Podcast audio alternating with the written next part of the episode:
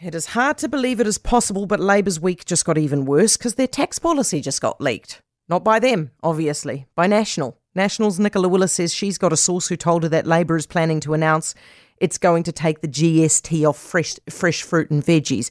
Now, Nicola Willis's sources have proved pretty good on what Labour's planning to do with the tax, so of course the Prime Minister was then asked about it, and guess what he said? He didn't deny it.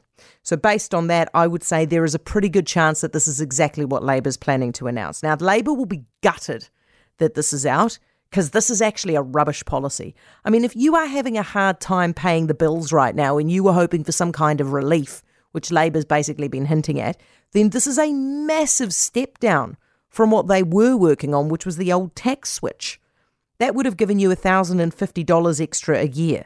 $1,050 extra, right? Now, you're not going to get that much back from a GST scrap unless you're spending $7,000 a year on fresh fruit and veggies, and I would wager that most of us are not spending that much. Now that it's out, Labour's lost the chance to announce this on their own terms and spin the hell out of the policy and try to sell this idea to us as something better than it is. That opportunity's gone. Because now what's going to happen is you're going to get the analysis before you get Labour's hard sell, and this is the analysis. This policy is old.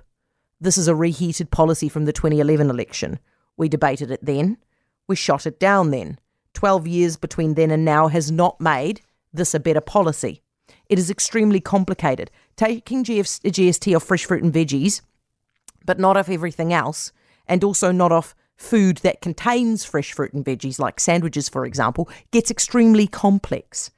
And it does not mean that you are going to get cheaper fresh fruit and veggies, which is the main problem here. Even Grant Robertson, the finance minister, hinted a couple of months ago in May that supermarkets will benefit more from this than customers.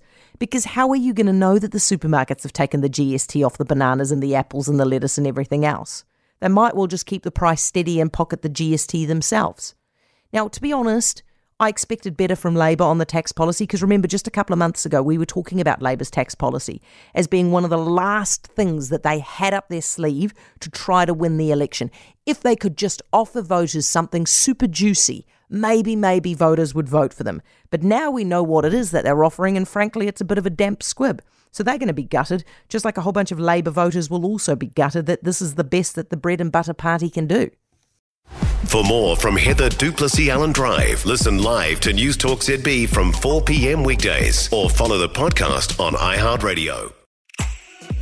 If you enjoyed this podcast, you will love our New Zealand Herald podcast, The Little Things, hosted by me, Francesca Rudkin, and my good friend Louise Ayrey. We focus on all the little things that you can do to make a positive impact on your life and to cut through the confusion from the health and wellness industry. Join us every Saturday to hear from the experts for all the tips and advice you need. Just search The Little Things on iHeartRadio or wherever you get your podcasts.